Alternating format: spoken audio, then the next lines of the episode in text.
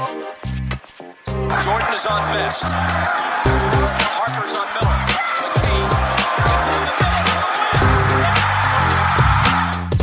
They play together, they believe. Um, and Caris LeVert is cold. LeVert, back in, fade. Oh, he's a one-man wrecking crew. Holiday, shot clock down to six, finds Warren.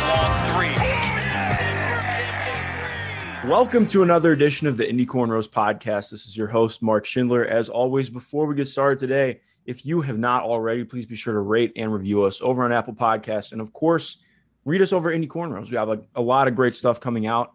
Summer League starts up in two days if you're listening today on Friday.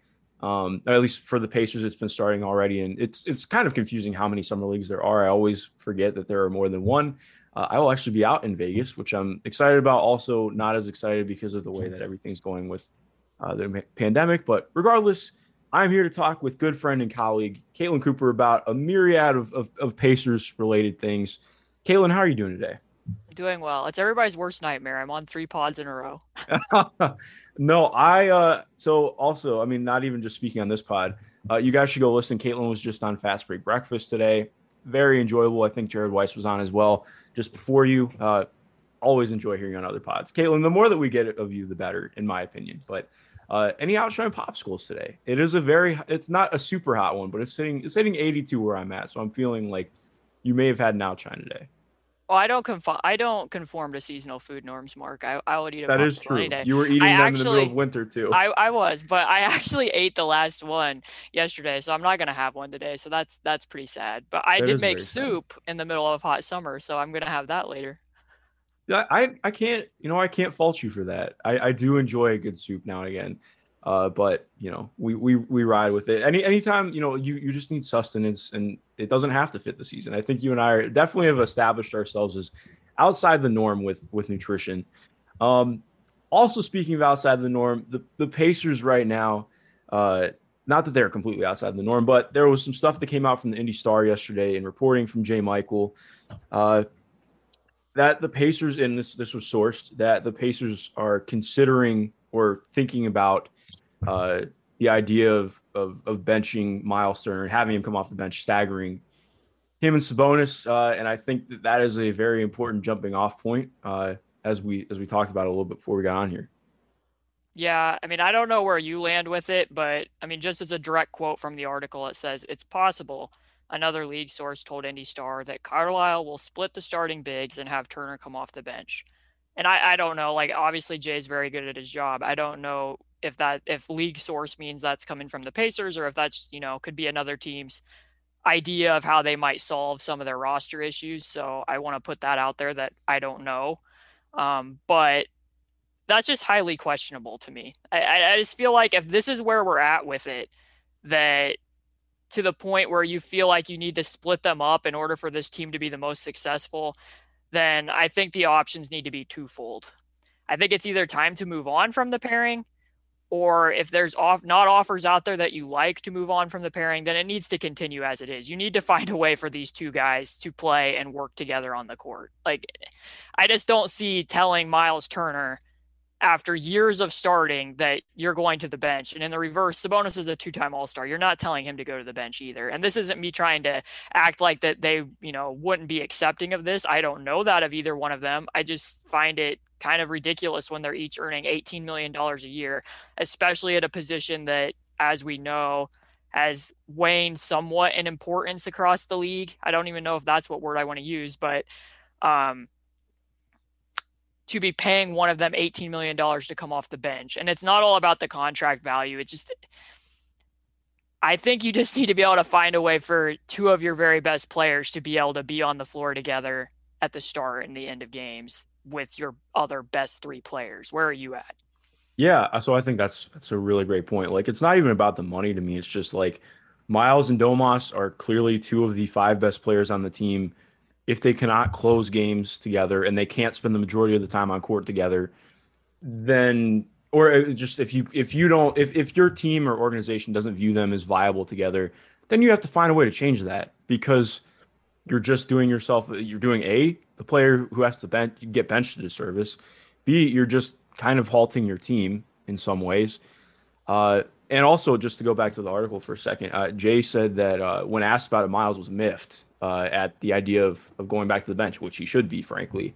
Um, and I, I, definitely fall in the same boat. I had a, um, I actually had a, a friend who's a scout text me about this this morning. Be like, "What do you make this?" I'm like, if if that's the case, then they should just trade Miles. To be completely honest, um, like if you actually move him to the bench, a, if you don't trade him, um, you're you're tanking his trade value by having him play on the bench because what team's going to say, well, your guy's playing on the bench. Why would we trade th- such and such or, or whatever um, that you deem as valuable if if you're not even starting this guy? Like, what does what does that mean to us?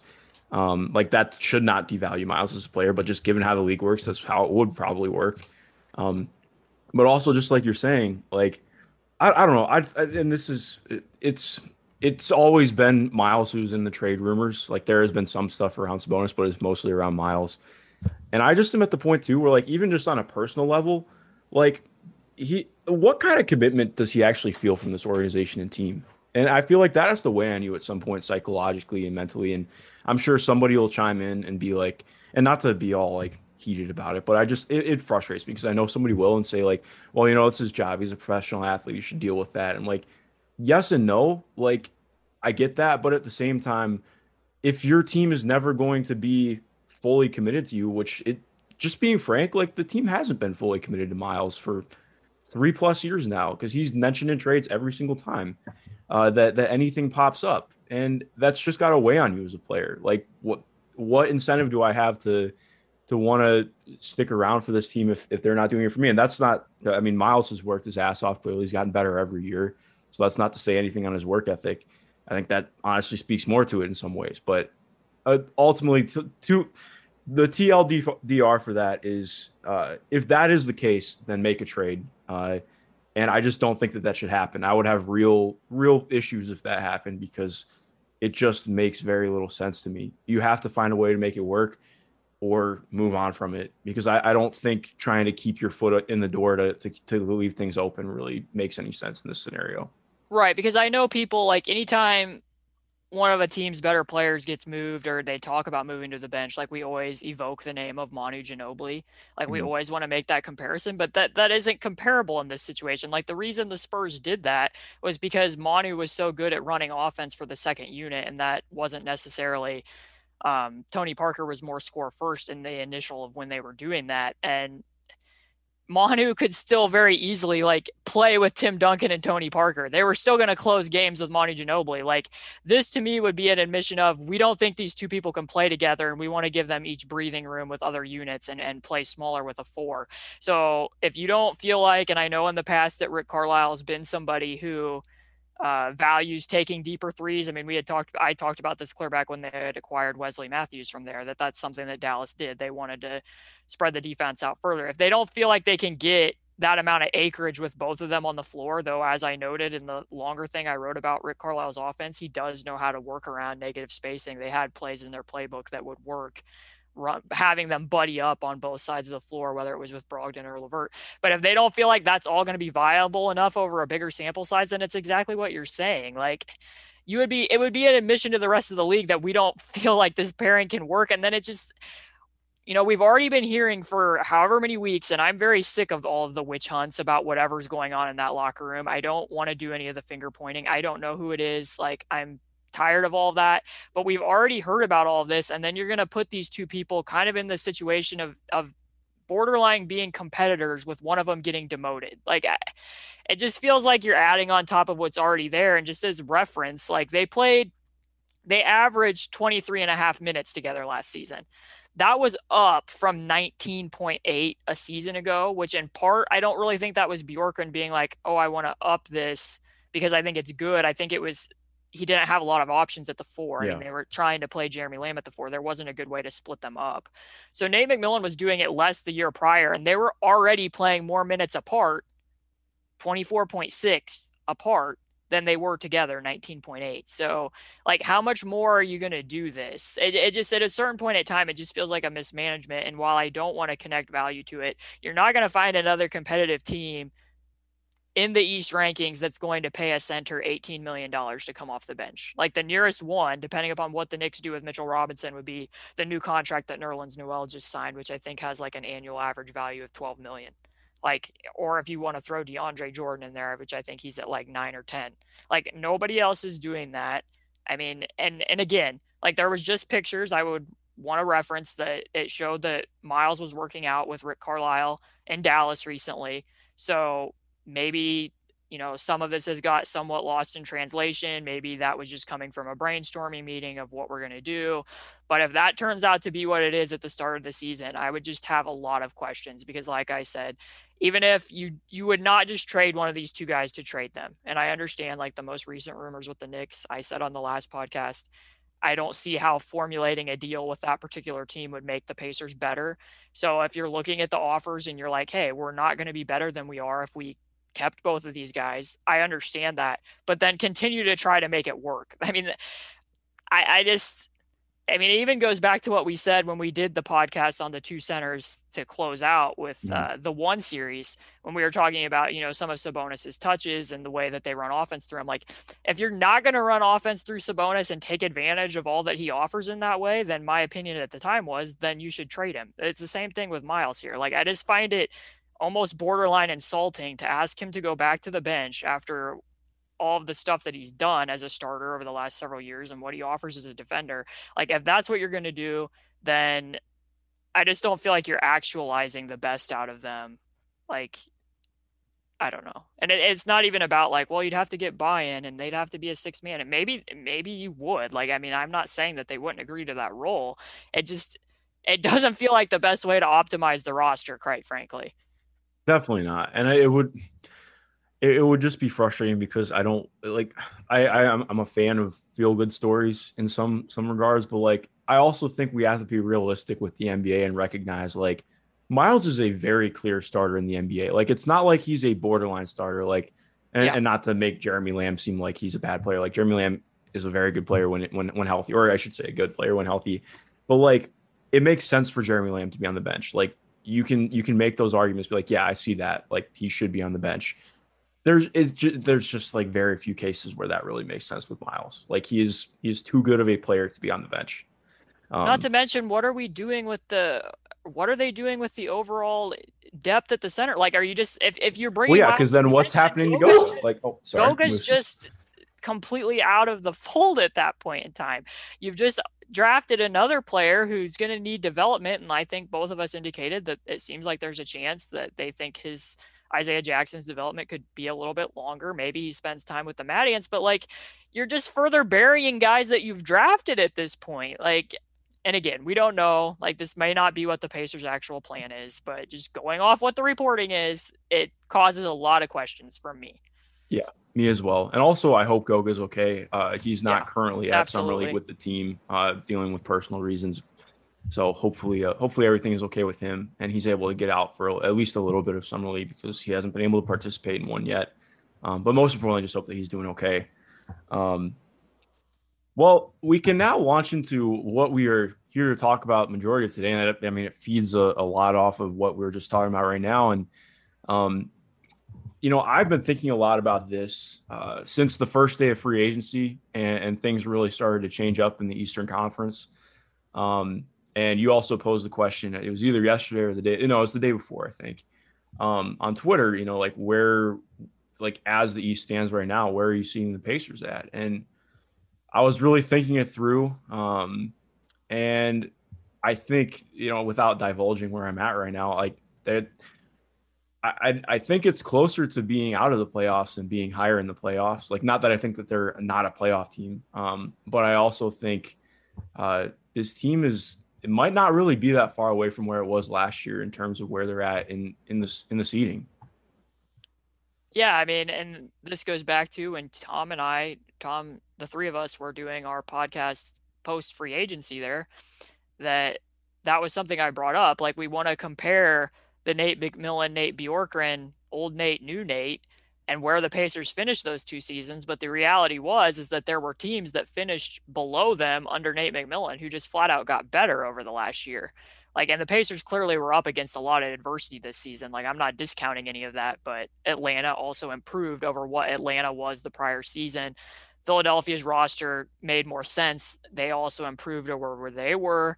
The Heat had finished below the Pacers, uh, headed into the bubble.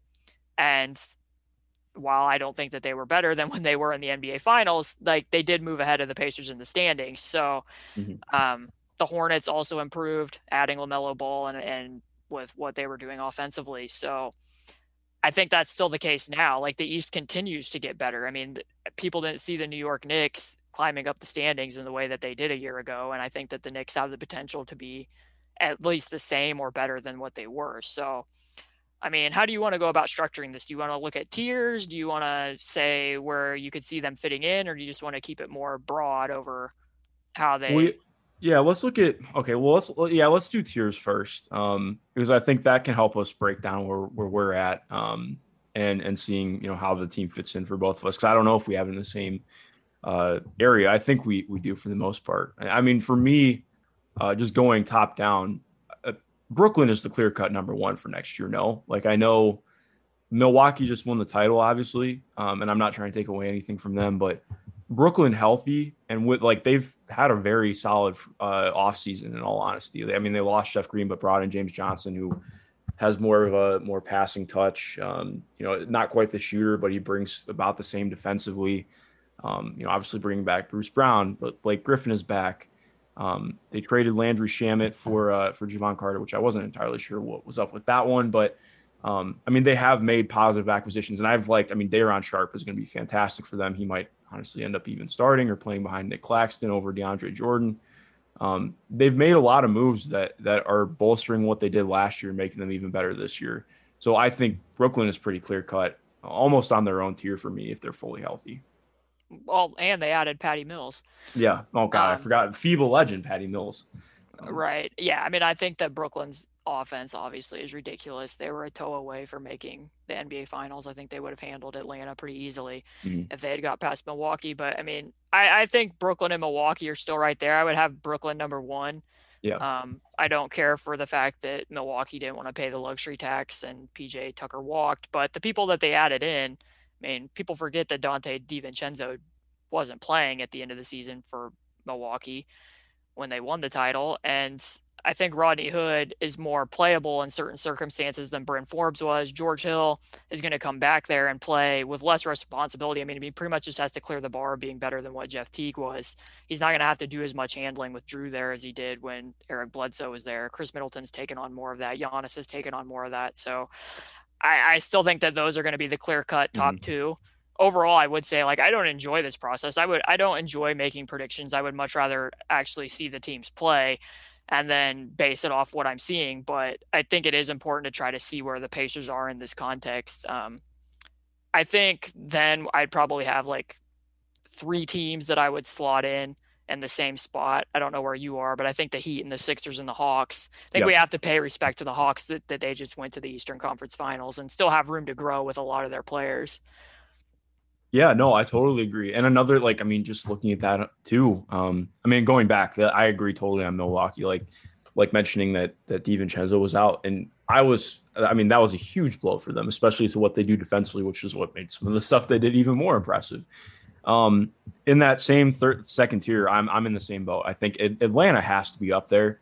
Um, I you know I put out I, I made the mistake of publicly putting out my tiers uh, the other day when you asked that question. I got a lot of pushback on the Hawks. and was like, I mean, did we not just watch them? Like, I'm not trying to be a prisoner of the moment, but Trae Young is very clearly one of the best players in the Eastern Conference and the NBA. Um, he's only getting better. And even if he does like quote unquote not get better or stagnant or whatever, which I don't think is going to happen, like he's one of the probably five or six best players in the East, uh, at least as an offensive player. Um, I mean, yes, Onyeka Okongwu is going to be out for a decent portion of the season with a shoulder injury, but they signed Gord- Gorgui Dieng, who was probably the best backup on the market, um, who brings a lot to them.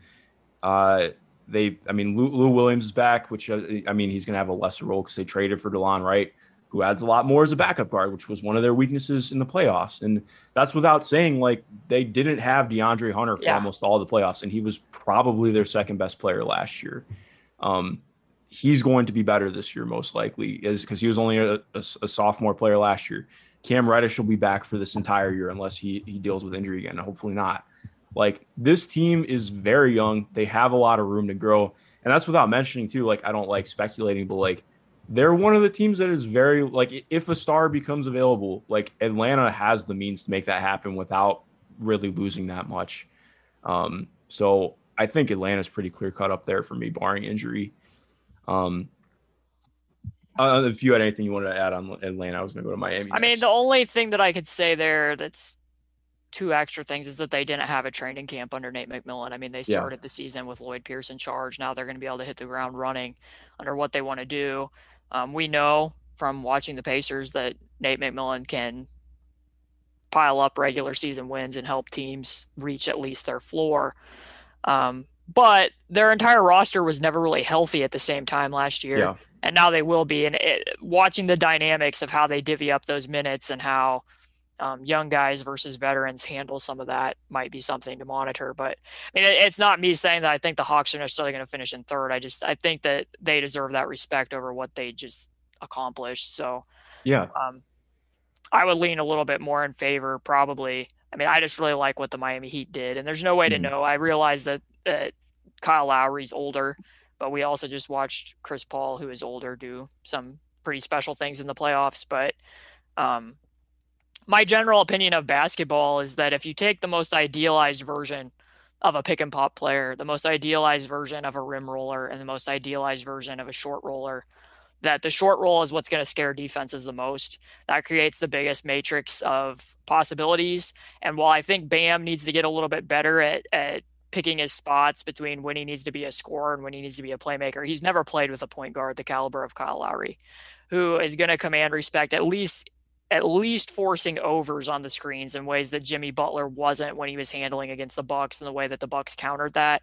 And that's going to open up the floor for them quite a bit and to be able to throw passes to spot up shooters rather than having to have quite as much assembly that was required. Their shot difficulty over the last 2 years has been pretty high even though they were draining all those shots in the bubble. I think their reality is somewhere probably in between what they were in the bubble and what they kind of flamed out being last year. I don't think either of those were probably completely their true selves, but I mean they also added um, PJ Tucker, which is just a win because the Bucks don't have PJ Tucker. He can mm-hmm. fill some of the Crowder stuff, and we have no idea what's going to happen with Oladipo. Very sad watching him, you know, have all these knee problems and having turned down prior extensions both with the Pacers and the Rockets, and then be re-signing on basically a prove it deal and and maybe he's not healthy but if he is that's a very cheap ad to bring somebody in who can provide defense and they just don't have as many targeted people that you can target in their lineup anymore. At any given time you're not just going to be able to isolate two plus people in the way that you could the, that the bucks could in the playoffs so i think that the heat are going to move up a bit from where they finished off last year yeah, I agree. And I think the biggest thing for me with them is like you mentioned, like Bam had a really solid two week stretch where it looked like he was kind of starting to find that next step as a scorer and it ended up not not happening for him and he dealt with some passivity as the year went on. Part of that is just the team was dealing with injuries. Um, so of course it's going to chalk up how you're doing things and he's a really young player. Um, I think that there's another step for him this year. Obviously, Jimmy Butler's back, and worth noting too. Like Jimmy missed like the entire first month last year, dealt with COVID. Um, that put a major damper on the beginning of their season. Uh, I think overall, like you're just looking at this team to get back to having a, a better level of offense because they struggled a lot offensively last year after being like, I mean, that was what like uh, we, we pointed out their defense a ton, at, like it just as a basketball community when when they made that run, but their offense was what what really made things run for me. And they they lost a lot of that last year with I mean Tyler Herro had a down year after an awesome rookie year. Um, so I think you can look at this and say, well, Herro's probably going to be better. Uh, there are some younger guys like maybe KZ Okpala takes a step up. Um, you're expecting Jimmy Butler to be the same. And, and, like you mentioned, I mean, Kyle Lowry is just a better basketball player on both ends than Goran Dragic at this point. Um, and that's not shade at Goran Dragic, but like he really struggled last year coming off the bubble uh, and dealt with a lot of injuries and just inefficiency in general. But and they still have some room to make something else happen on the margins, whether or not like maybe they add somebody like Paul Millsap to come in and play 15 to 20 minutes per game for them and and and shore up their front court. But regardless, they still have moves to make. and they're already like I would peg them as probably who I think will be maybe the best defensive team in basketball next year. Um, like I would not be shocked at all. I mean, that's like four guys who have all been and capable of of all defense play in the starting lineup. Like that is that's going to be a very tough team to play against. Well, and like you said, like Kyle Lowry also has the potential to juice their transition offense, which really isn't an area that they've been tapping into. Yeah. And, And outside of oh sorry, go ahead. and just having Jimmy be able to attack defenses in rotation, like he's not going to have to do as much on ball. If Kyle Yeah. Lowry's running it, you can kick it to him. Jimmy's a driver. Jimmy gets draws contact, gets to the line. Like stuff just becomes easier for their top two guys. Yeah, exactly. And like Goran Dragic's pull up shooting kind of faded a little bit last year, and same thing with Tyler Herro. And that's going to be huge with Kyle Lowry because he's he's not like the best pull up shooter in the NBA, but he will never shy away from taking them, and he's pretty good at them. And that's going to be huge for opening up their offense. So I'm interested to see how that plays. Out there, I mean, they're going to be such a fun team to watch. I just li- like I, I mean, you and I both just love good basketball, and I'm excited to see what Erik Spoelstra gets out of them. Um, the other team that I have in this tier is Philadelphia. Um, and they're one who I think is closer to being in tier one, but I just have no idea what's going on with them. Uh, because based on reporting, it really seems I mean, especially I think it was Jason Dumas put out yesterday that Ben Simmons has has cut off all communication with the team. And I mean, it's been like pretty apparent that that Ben is not going to be with that team this year for a month or so now, but like it's very, very apparent now. And I just don't I, I do wonder what that means in terms of like, okay, well, how does a trade like that look? Like what happens? Like what who do they get back? I have no idea how to gauge that, but I mean Joel Embiid probably was. I mean, other. I mean, I guess you could say Giannis too, but uh, Joel Embiid was nearly MVP last year, and rightfully so. He was fantastic for the Sixers. Um, they shored up their bench in a lot of ways. They had a solid draft. They have young guys who are going to get better. Like I, I just expect this Philadelphia team, even even with whoever replaces Ben Simmons, if that trade does happen, um, like that is going to be a damn good team. Yeah, I expect them to be good. It just depends, like you're saying, what are the packages? Because it Yeah. feels like uh that there could be an in-between step, like eh, Yeah. that they might look for pieces that are something they could flip for Dame later, and and that you know maybe a team like Portland doesn't want to rebuild with Ben. Maybe they'd be more interested in you know rebuilding with whatever the Sixers can get for Ben. Um, I don't know that to be the case, but I would say Doc Rivers makes some very questionable rotation decisions Yes. at times. Uh, and the Andre Drummond signing doesn't make a lot of sense to me with or without Ben Simmons. I mean, it definitely doesn't make sense if if Ben Simmons ends up playing any more games for the Sixers, which I think is highly unlikely. Mhm. But it doesn't even make that much sense with Embiid. Like, I mean, they would never play them together anyways. And maybe you're just looking at it as if Embiid misses time, then you can play Drummond. But Drummond also wasn't great for the Lakers. I mean, really at all. And that team really needs to add like two things a point guard who can shoot and a big who can do be more switchable and and can Mhm. shoot so that if you did want to play a little bit bigger you could i mean i don't know i mean Georges Niang's definitely an upgrade over mike scott i don't know if that will be remain true in the playoffs but mike scott really struggled last year Yeah. Yeah. And and still at, Doc was the, not, Doc was not aware that Mike Scott was struggling, but yes, uh, yeah and still i mean that team should have beat the hawks that team should have won that series over atlanta i don't think anyone can really make too many arguments that they shouldn't have so resigning danny green is big i mean he his cutting around Embiid's post ups and just having another spacer on the floor at the same time as Seth Curry. But I just feel like there's a lot of unknowns to completely peg what should be expected of Philadelphia. And it feels like that whole situation could get pretty prickly. I mean, it already is, but then it just feels like after those three teams that there's like six teams that are going to be competing for the sixth seed, quite frankly. yeah, it's kind of a wasteland from there. Um, I so I, I kind of have it. Um, well, the way that I looked at it, and maybe I'm looking at it wrong, but I have Chicago a little bit ahead of Indiana and New York personally right now. Um, I just I really liked the additions they made, even though it's not perfect. Like um, I think a lot has been made out of uh, what the defense is going to be like with Nikola Vucevic and um, and DeMar DeRozan. And my first thing would be like, I just don't understand why people think Nikola Vucevic is this terrible defender. Like he's not amazing, but he's smart positionally. if he's asked to do things correctly in a scheme. Like if if you're not asking him to come up to the level, if you're just asking him, hey, play drop and, and have your hands up, like he's very good at doing that, not fouling. I know he lets up a high percentage of, of um, a high field goal percentage at the rim, but like I mean, to be completely fair, Orlando had better defensive personnel than the Bulls do, but they had two top 10 defenses centered around Nikola Vucevic when, when Steve Clifford was coach there. Um, so I, I think some of the defensive concerns are a little bit unfair with him and like, just don't, please don't pay attention to the on offs from his last year in, in Orlando because that was a terrible team and that, that influences what that looks like. The defensive concerns with DeMar are very real because he has not been a good defender for quite some time. Um, but I also think instead of looking at what they don't have, like I think that's going to be a top five offense next year. Like DeMar brings them a passer and, and rim pressure presence that they just frankly have not had for a couple years.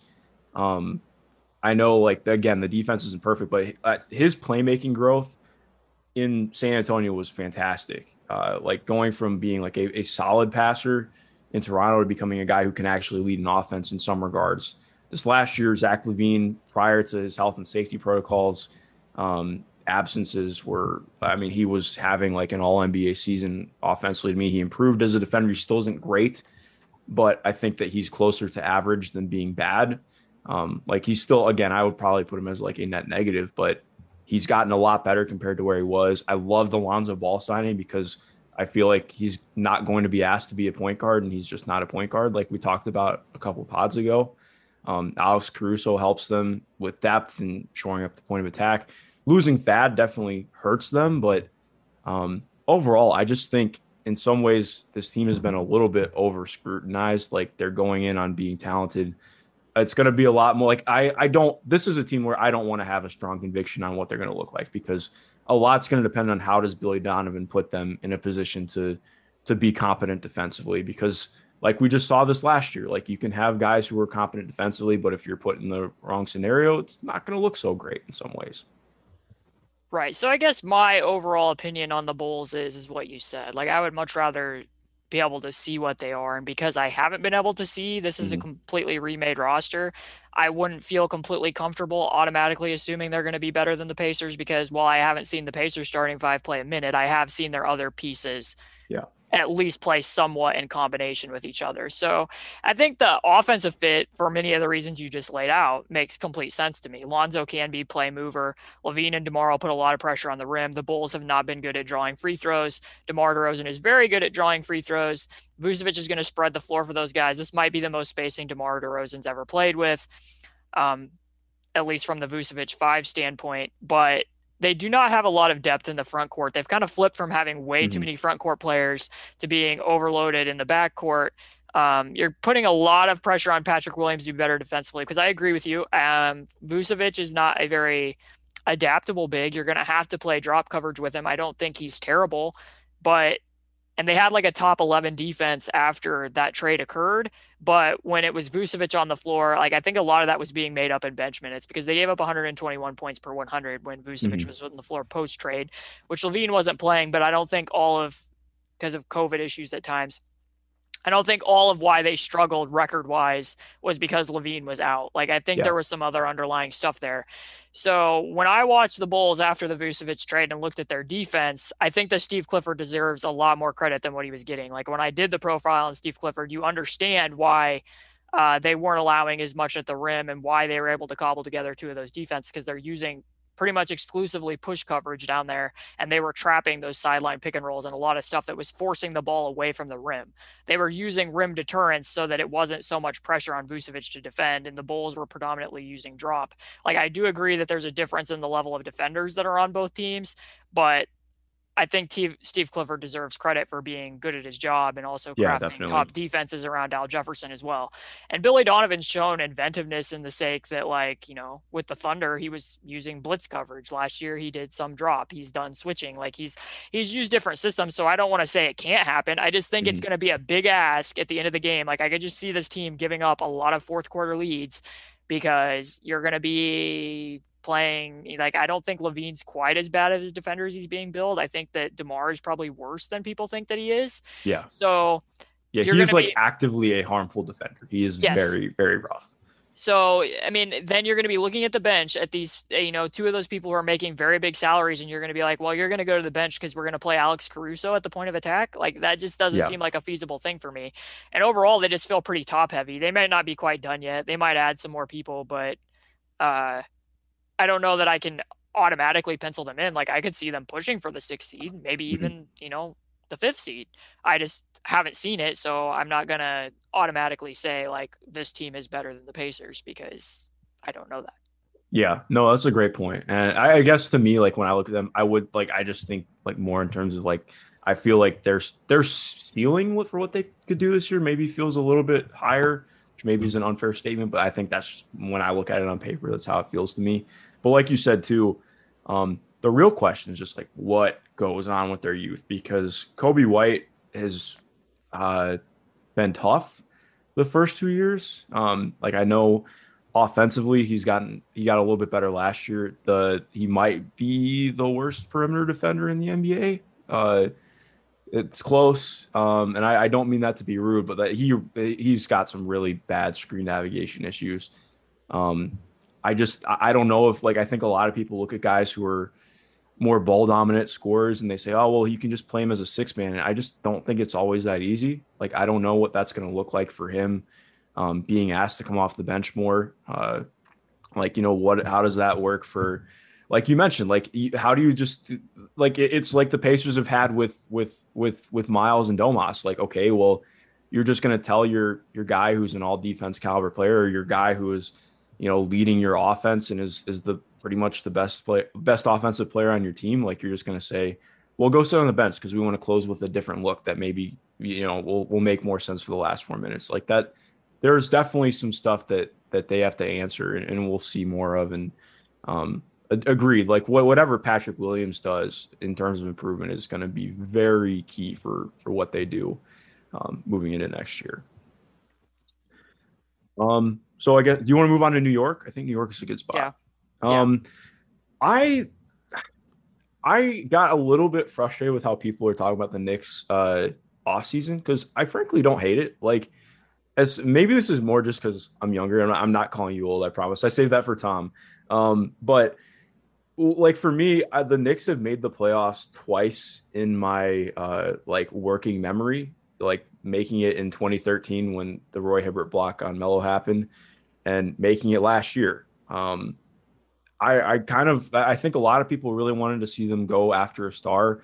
Um, we just aren't privy to some of the background stuff, and I'm I'm sure that they tried to, but also like, yes, they had a lot of cap space, but they didn't end up going and uh, at least to me, they didn't go and overspend anybody. Like I don't love the Derrick Rose contract. Um, I I don't think the Nerlens Noel one is is awful. Like I think a lot of people made up like, oh, these these deals look really terrible. Like why are they so long term? And I just think you know, how many deals do we actually see where the guys stay on a on a team for that long? Like I know it looks like on paper, oh, this is what the team looks like for the next four years. It's going to change, and those are all movable contracts. Like I don't, I don't think any of them are actively negative, at least not at the moment. So I'm not worried about it. They signed Evan Fournier, who I think makes them better. He's not who I think addresses their needs. Like I, I guess I would say, like with the Knicks, I don't think they did anything that necessarily like solves their biggest problems, like needing somebody who can be a real driver in the half court. But also, I just don't know if there were real opportunities to make that happen. Like I think in the draft they could have. They were not particularly inventive with the draft, in my opinion. Um, but also, like I just appreciate that they kind of doubled down on what they were doing last year, getting more shooting around Julius Randle and saying, "Hey, you know, Julius might regress a little bit numbers wise, but we trust in what we've built. We want to get better around what he's doing, and then we'll see what happens from there. So I think the Knicks are, I don't see them as like a four seed again next year, but I think they're still pretty solidly a playoff team to me, barring injuries. Yeah, I mean, when I watched them in the playoffs, they reminded me a lot of the 2017-18 Pacers, Mhm. in that Julius Randle had this magical year similar to Victor Oladipo, where you you know really enjoy watching him make strides. Randle's obviously shoot shot the heck out of the ball this year in ways that he hadn't before. His court mapping improved, all these things down the line. Then he gets into the playoffs, and because he is the number one option, the Hawks, Nate McMillan really gear the offense. They're flooding the strong side against him, and he struggles to make reads against that. Doesn't have necessarily the right personnel around him to be able to combat that. similar to Victor, and they have kind of a rocky playoffs. And then my questions going into this season are if Julius Randle, like Victor, starts being defended as an all star more regularly, uh, does he regress some? And I don't think even if he has some regression that that means that you know he goes back completely to the player that he was because I think some of the improvements are independent of his improved shooting. But that being said, that was before they added Fournier and Kemba Walker. And Kemba, while I realize had has the knee issues existing and we don't know completely what to expect from him, that's a dynamite signing. Like getting yeah. him on eight million and the rest of the contracts, like you're saying, like they all have team options at the end of them, so they they really don't look as bad as what it seemed in the beginning. Um, most of them seem, you know, like they could be salary matching type deals, but Kemba and Fournier together for Boston were a, a solid two man pairing. Like the, the numbers on that were good. So and they're playing together. I think it's reasonable to think that that helps the Knicks. I mean, Kemba I think can help RJ Barrett, like what I was saying earlier with uh, Kyle Lowry and Jimmy. It's going to give RJ Barrett even more room to attack against a rotating defense and really push his driving. You get to play Rose with Immanuel Quickley off the bench. That was a decent pairing last year for them. Um, and I just think that if Kemba, if, if, Julius Randle isn't having to do quite as much of the playmaking, like that isn't necessarily Kemba's first thing, but it does provide relief. And the only bar you're expecting Kemba Walker to clear is being better than what Elfrid Payton was. And I find it that, very yeah. hard to believe that Kemba Walker isn't going to be better than what Elfrid Payton was. He shot well over the dribble. And even though he dipped last year, he still shot the ball fairly decently each of the last, I don't know how many seasons. Evan Fournier can do stuff off of handoffs with Randle. Like, I still feel good about the Knicks. Like I think that they can be there. I don't know. I think that last year, if the Pacers had performed to expectations and were all healthy and weren't doing some of the Bjorkgren stuff, I think the Pacers should have been better than the Knicks. But I I think that that's you know comparable right now without seeing both teams in action. Yeah, definitely. I agree. Like I think I I would have them pretty much neck and neck right now. Like in terms of talent, maybe you could say the Pacers have a little bit yeah. more, but it just kind of really depends on how things shake out coaching wise. Like I I don't I, I, like I don't I just because I'm not in the locker rooms I can't say like oh well this guy does like I I feel uncomfortable like saying like oh this guy should be coach of the year. But like I do think like Thibs did just such a fantastic job of really building that system around what they had. Um, and I was pretty uh, I like the Knicks were like one of my like favorite teams to watch last year, just in terms of getting the the most out of not really having a ton. And they had some really impressive seasons from a lot of guys. But yeah, I agree. Like I think they're right around there. And also too, like Kemba Walker is not washed. Like no, he has like very clear. Like yeah, the I, I believe it's. I don't remember who put it out, but he has like a degenerative knee condition, which is that's not good. But when he played last year, he was fantastic in Boston. Um, and it's just him being healthy. So I do wonder, like, you know, how does, and this isn't just all speculative stuff, but like, how does the training staff handle that? How does Tom Thibodeau handle that? Like, do they have like a load management principle set up? Because I think they're at the point with him where you should be. But I mean, especially after like January, and he shook once he was really kind of back physically and then shook, shook off some rust. Uh, he shot incredibly well from the field, was getting to his pull ups, like you're mentioning. Like, he, this is fantastic for for them. And, and even then, like you're mentioning about Payton, like they drafted three guys on draft night who are going to be better in the NBA right away from day one than Elfrid Payton was for them. Um, like I, the the point guard situation was so rough for them last year. Um, so yeah, I agree. Right, right around the same spot. Um, so I and, guess, and oh, well, sorry, one thing, other thing is, and with the ability to rise, because I mm-hmm. don't think it should be understated that maybe maybe OKC knew more about Kemba's knees than any of the rest of us did. That's a possible angle. But Kemba also chose to go to the Knicks. Yeah. Like the Knicks only need to be competent. Like if they continue to show that they're going to prioritize winning, Julius Randle just agreed to an extension that gives them fi- you know financial flexibility because he wanted to continue playing for the Knicks. There's reason to believe that some star player might want to try to force his way to the Knicks. Like yep. I just think that that's a distinct possibility that sadly, like I don't see that happening for a team like the Pacers, that somebody's gonna, you know, want out of their current contract with a team and be like, I'm going to force my way there. The markets are just that different, and and the bar for what the Knicks have to be is lower. I mean, if, if the Knicks had been like what the Pacers were under McMillan, you know, maybe they do attract a free agent if if they have Madison Square Garden and they're in Manhattan. Like that's just a factor. So um, but I will transition into Boston if that's what team you were thinking about. Yeah, that's what I was thinking of next. So I struggle with the Celtics a lot. Me like, too. And here's the thing like, Celtic people, if you're listening to this, I do not deny that Jayson Tatum is better than any player on the Pacers, the Knicks, or the Bulls. Like, that's just flat out what it is. He could be a top 10 player next year. He's, he probably could have been all NBA this year. Like, the voting didn't shake out that way. Jaylen Brown is an all star. But you know, all four teams that were in the bubble last year had had struggles. I understand that there was a lot of wear and tear that went along with that. If you look at the Lakers and the Nuggets and the Heat and the Celtics, um, the COVID stuff, obviously with Jayson Tatum and other members of the team, I'm sure had an impact as well. This was a weird year. It's an aberration for a lot of teams, but they were a 500 basketball team at the end of the day. And I can't say, looking at what they've done this summer, that they are better, like mm-hmm. definitively. I think Ime Udoka has made it clear that he wants to really get Jayson and Jaylen into that all NBA conversation. Ime Udoka knows how to coach defense, and this roster very much looks like a defense first team. I think if you have Marcus Smart, Jayson Tatum, Jaylen Brown, and Josh Richardson out on the floor, you're probably going to be a very good defense. But uh, there is just not. They've lost a lot of the offensive punch, and unless they get jumps, like Payton Pritchard shot the ball well last year off the bench, unless they get jumps from Nesmith, and maybe you can start him and bring Josh Richardson off the bench. I don't know. Like Richardson and Smart shot 33% from the field last year. Like, and ideally, if I'm the Celtics, I want Jayson Tatum and Jaylen to be able to be in the advantage creation business, not in the floor spacing business for mm-hmm. other guys. Like, I think Marcus Smart can play point guard. He had great chemistry with Al Horford in transition on one-handed lobs last year, or not last year, but when the prior iteration of this team is together. But Al Horford is also now 35, and they don't have a lot of depth in terms of creation. They needed more shooting and more creative creativity, and I don't feel like this is taking pressure off of Jaylen and Jayson at either end of the floor because they have basically no depth at power forward either. Like you have Jabari Parker and Grant Williams.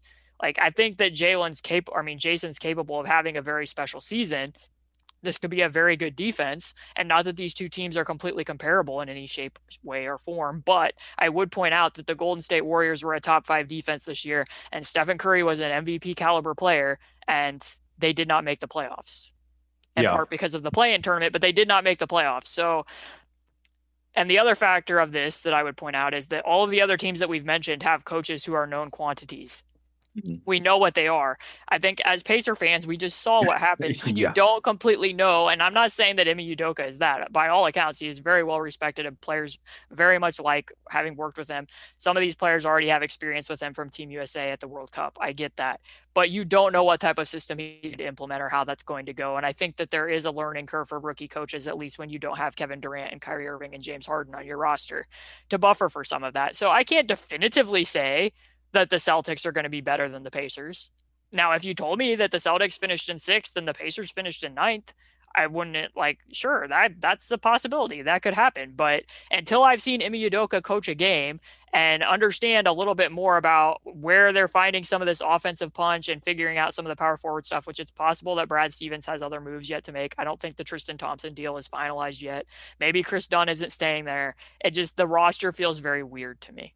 Well, yeah. I mean, even just like looking at the depth chart for them right now, pulling up, like I think you can look at four guys in the in the top top 10 and just in the entire like 15 man roster and say that they're plus playmakers at their position. Like Jayson Tatum took a really big playmaking leap last year, but this feels like I mean, if if you're relying on Jayson Tatum to create your entire offense, I just don't think that he's there yet. Like I think yeah, he's, they, he's so good, but like like I actually was talking about this with a friend the other day, and this is not meant to be disparaging because I think you know me, like Paul George is my favorite player of all time. He's why I got into basketball.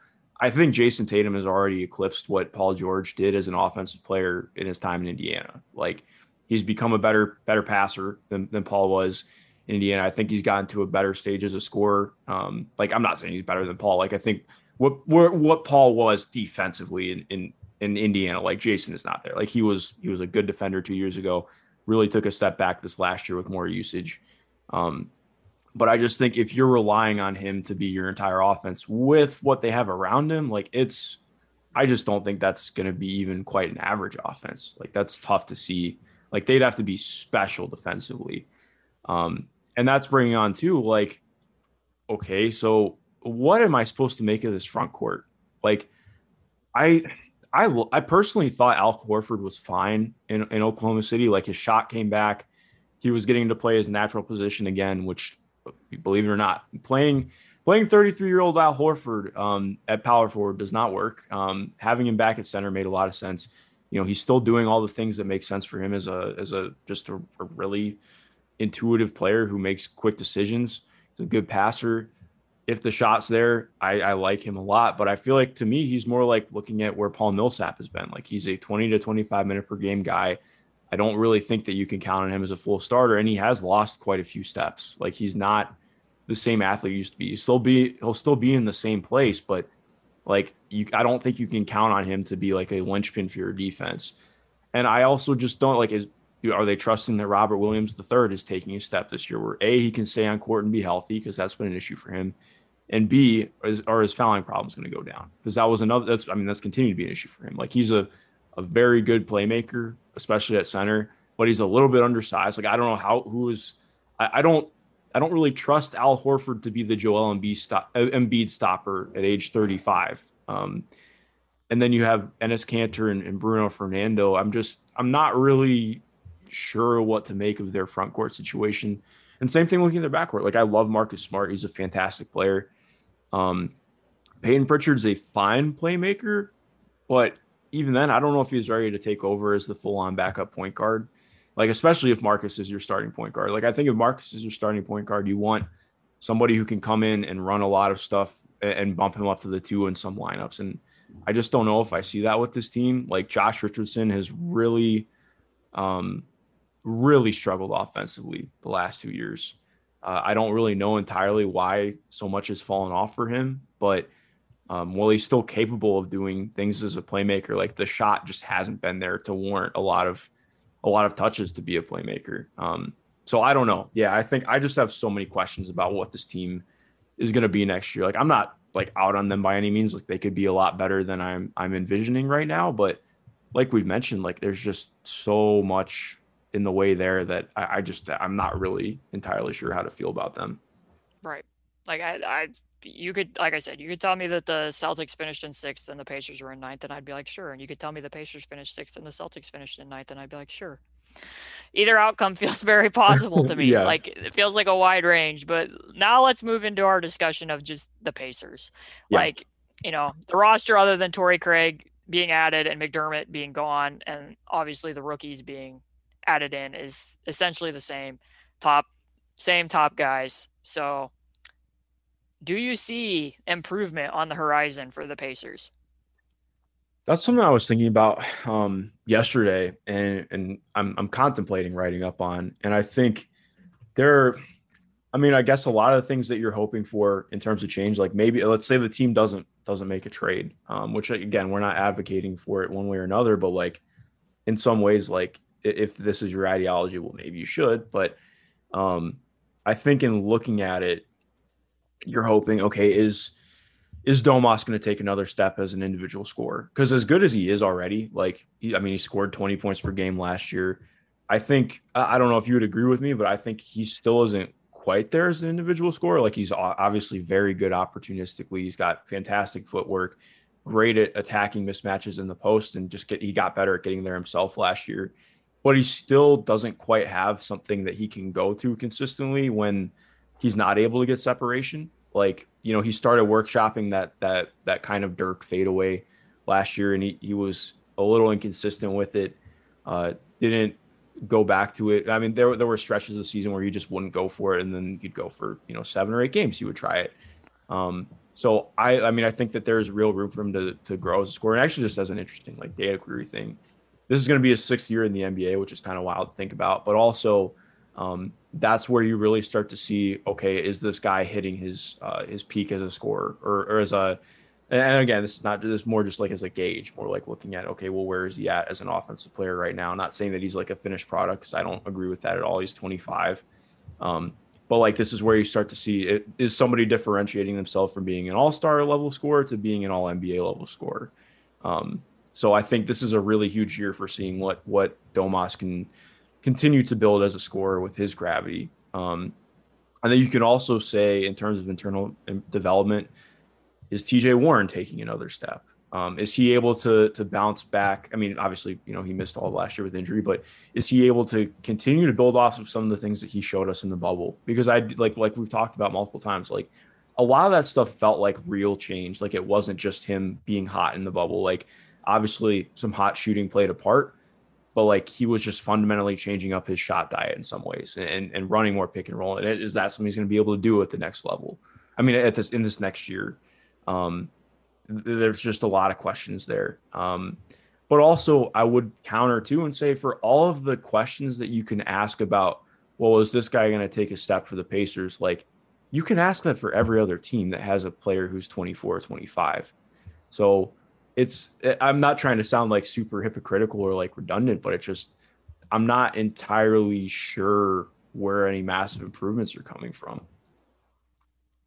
Yeah, from the internal development side, I mean, it's interesting when you look at each of the players because for one reason or another, there's a reason to question if any of them like, okay, if that guy's the number one option, here's this. Cause I mean, even you say that about TJ Warren in the pick and roll, like if he's, if it was funny when you watch those eight seeding games in the bubble, because yes, you could definitely see like and some of it was bugging me because it was turning into like philosophical like we need to find some you know grand theory as to why this guy is popping off when in reality it's like hey in certain ways he just got better. Like i had a clips from that time when i wrote an article about it. It's like okay here he was playing the four during the regular season and Jonas Valanciunas is dropped all the way into the paint and he's taking two extra dribbles to pull up in the lane and shoot.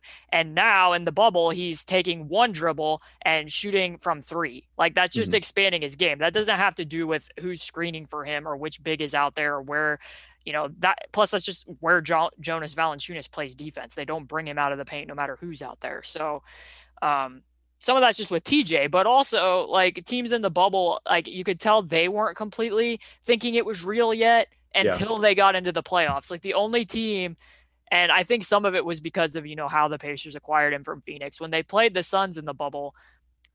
The Suns trapped him a little bit, and he had some issues with that, not a lot. But then the Heat blitzed him. Then the Heat really brought extra defenders against some of his isolations out of Iverson cuts. They were flooding over and and his scoring dropped off. Like he didn't I mean, he still averaged like what, 20 points a game in the playoffs. I don't remember what his numbers were, 18. Yeah, I think it was 20. But it wasn't to the same level that it was in the bubble. But yeah. enough where you would question, okay, if he was running pick and roll a lot and this wasn't just like a, a, a nice wrinkle that you could throw in there to make an opposing four have to guard over a screen, he doesn't have the playmaking there. Like that's just uh, to this point in time, his playmaking I don't think is strong enough for me to say like he could night in and night out be a top number one option. Like yes, he was the Pacers' leading scorer, but not in the sense that he was initiating offense for you. That was mostly play finishing. I don't know that I would feel confident that he's going to be against heightened coverages if he was playing at that level all the time that he could be making plays for other people enough. And then you can kind of see, I mean, with Caris and Brogdon, um, how teams were ducking under against both of them, especially when one or the other of them wasn't on the floor. And with mm-hmm. Sabonis, mm-hmm. unlike what I said about Bam earlier, I do think he has a nice balance in picking between when he needs to be aggressive scoring and when he's going to be shooting. We talked about this on the pod. Like I point out um, some of the ways teams were covering him, especially when they were trying not to give up a switch and what he was doing with his mid-range face up and and some of his like facing up with a crossover dribble. That always made me a little bit nervous next year. And you can look at like Embiid and Sabonis isn't as good of a post player as Embiid is, clearly not as dominant in that respect or at drawing fouls in that degree. But part of what opened up Embiid's passing game this year was because he is facing up and he could see double teams coming. That isn't really a problem with Sabonis. He's a better passer out of the post than Embiid is. He doesn't turn it over to the extent that Embiid does. But if he could see double teams coming and could pass out of that, that would open up a lot for him and the Pacers. But I say this with the context of I don't know how Rick Carlisle's completely going to use him this year. Yeah. Like, I mean, Sabonis is more complete in the sense that if he does, when he does see heightened coverage, that's to the benefit of the Pacers. Like he's, it's better when he gets double teams than when he gets guarded one on one straight up, and then four people stand there and watch him. Like that's just the ideal, better outcome. So while I agree with you, like yes, if he continues to be able to put the ball on the floor and he and if he could shoot threes, it would make him a more complete player. It just to me, it's about how you're reshaping the defense and where some mm-hmm. of those mm-hmm. shots need to get distributed when when there's reasons that you can point out why some of these people can't necessarily be the team's top scoring option. But a lot of this gets changed too because TJ Warren wasn't out there with him. Like Caris wasn't out there with him for the whole season this year. Like things get easier for both of them, all three players, all you know, the whole starting five when you have better players who can do more things out on the floor. I do think losing McDermott matters. I mean, I know that the yeah. NBA in general is kind of moving away from shooting specialists. Um, not in terms of the pay, they're still getting paid a lot, but in terms of how playable they continue to be deeper into the playoffs if your main thing is shooting. If you're not hitting those shots, you know, what else are you offering? So um, I think McDermott did offer other things, at least in his terms of reads and his gravity, even when he didn't have the ball. But I think that is a loss unless, you know, Chris Duarte can automatically, you know, fill in some of it. But here's where I'm at with it. The only thing that I can hang my hat on here with, and I know a lot of fans are frustrated that this roster is exactly the same, and it is confusing from a messaging standpoint that you've admitted on record that your team didn't have a vocal leader, uh, that you needed an Al Jefferson type player, and then at least to this point, you haven't done anything about it to be running back the exact same team that you know didn't really meet expectations last year and it hasn't gotten out of the first round. And we can peg a lot of that on injuries and, and we don't need to rehash all of it. But I will say this with Rick Carlisle. I do not think that the offense is going to suffer from Bjorkgren to Rick Carlisle. Like, if, if anything, it's going to get better because you're going to have better weapons out there than what Nate Bjorkgren had to work with for most of the season. And they made strides on that end of the floor. Even with all the injuries, they were still what, like a top 13 offense per 100 possessions? Like, that's yeah. that's kind of a feat all on its own, given some of the lineups they were having to play throughout the season and the lack of creation that they had out on the floor. So, I don't think you're going to lose anything there. At the other end of the floor, and I know people are probably tired of me harping on this, if they would have just run a normal defense, like not we're going to be hyper aggressive and never fully, you know, try everything and never get good at anything and we're going to mix in all these different coverages with different lineups who have never practiced them before and it looks very clearly to anyone who understands box and one and two three and triangle and two that we don't know what our roles and responsibilities are within this and that we're visibly frustrated doing it against other teams and our effort is waning and like a vicious cycle of you know quite frankly, I went back and looked at stuff because I was doing a ton of Ben, ben Simmons research for about a week because the Pacers kept getting linked to Ben Simmons. I was watching and deliberately looking for okay, when did he run double drags? How did teams guard him in these double drags? What did he do in case, you know, he was going to be coming to the Pacers? I can tell you that after watching them all, the Pacers were the only team that guarded him 30 that where he warranted screens 30 feet from the basket. Like he ran double drags against other teams, never that deep and never with a defender trailing him. Like there's just enough that it, it in part, I kind of wonder how the players didn't mutiny at times. Like it almost speaks yeah. well of them that they continued doing this stuff. Like you're in the playing game and they continued going over because apparently that's what their coach wanted them to do. Like at a certain point in time, I'm just kind of surprised that they continued like willfully going along, like in that Wizards game when they gave up the 100 however many points. Like, and they're telling them, okay, when Russell's off the court, you're in box and one. When they're both on the court, you're in triangle and two. And we're also going to switch two, three based on whether we score or not. And we're also going to go over on every Russell Westbrook screen, no matter how much it's harming our defense. Like, the fact that they kept doing that in that game, no matter how harmful it was, almost kind of, you know, as strange as it seems, kind of speaks to the character of the team and that they were only, you know, almost made the playoffs with all the injuries that they had. Like there's a part of me that's like, you know, I don't always see coaching as being something like I think that the NBA is more about the talent that you have. But if you just simplify what the defense was, run a base scheme that makes sense for the roster, and you're able to get some degree of buy in, I don't see why the Pacers can't be a playoff team, even considering that I do think that the East is better. Like I think that this is in play. Yeah, no, I think those are all fantastic points that I completely agree with. Like, I think part of what made last season so maddening, like we talked about it, like the team was just like the talent was so much better than a team that that played like they did.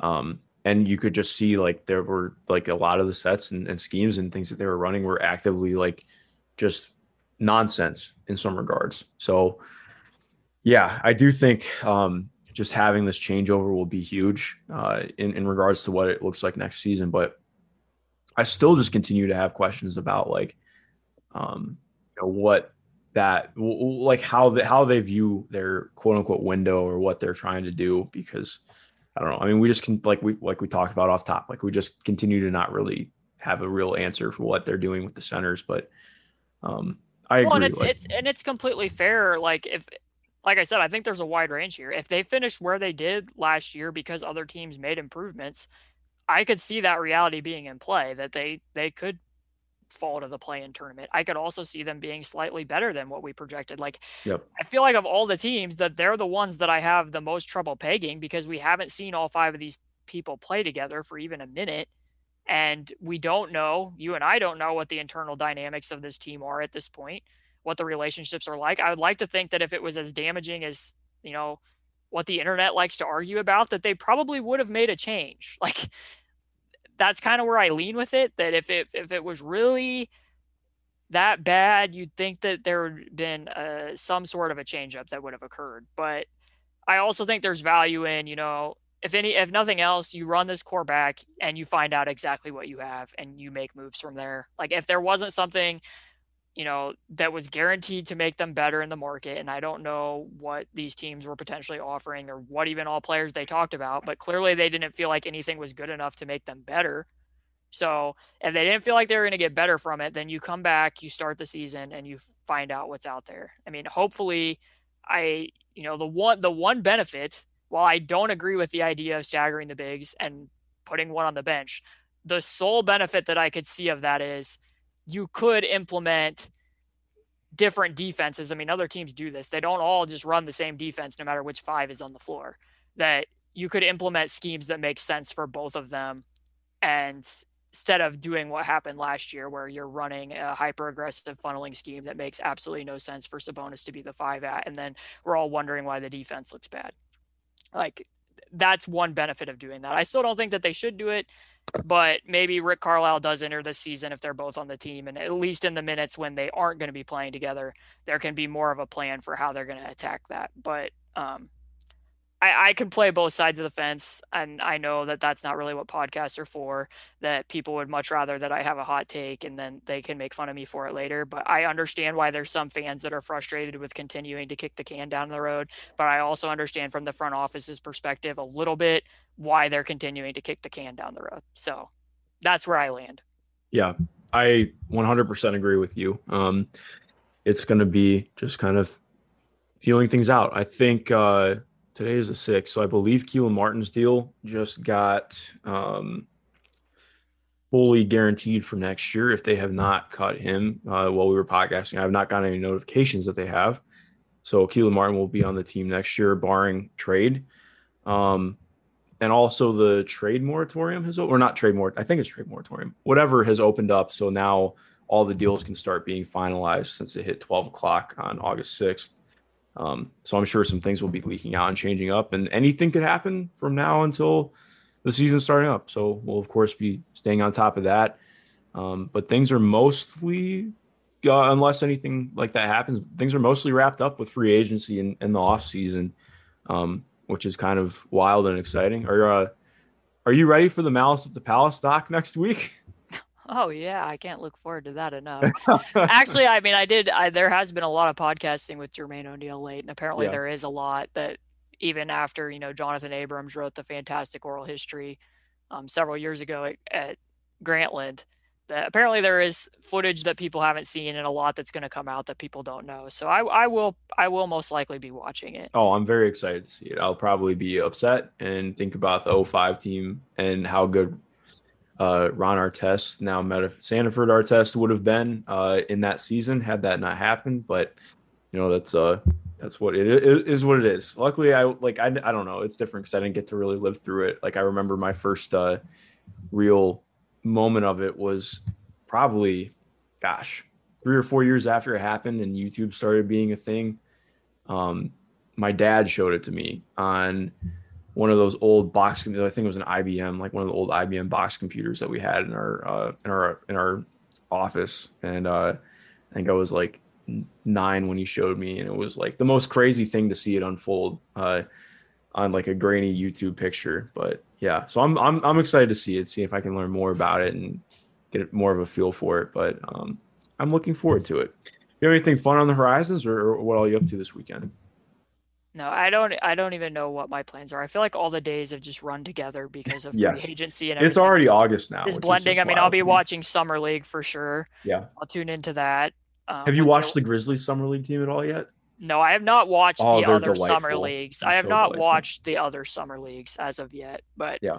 I have to make sure that uh, ESPN Plus is up and operational for me so I can start Mhm. streaming some of these. But oh, I should have said too that when we were like comparing the teams, like that wasn't me looking at those things through a playoff lens particularly.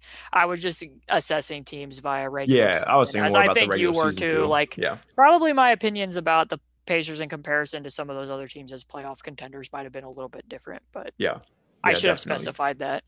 No, I told you. I'll put a I'll put a disclaimer for us in uh in the description down below. But Caitlin, thank you again. I always enjoy getting to talk to everyone listening. Thank you for listening, and most importantly, have a good rest of your day.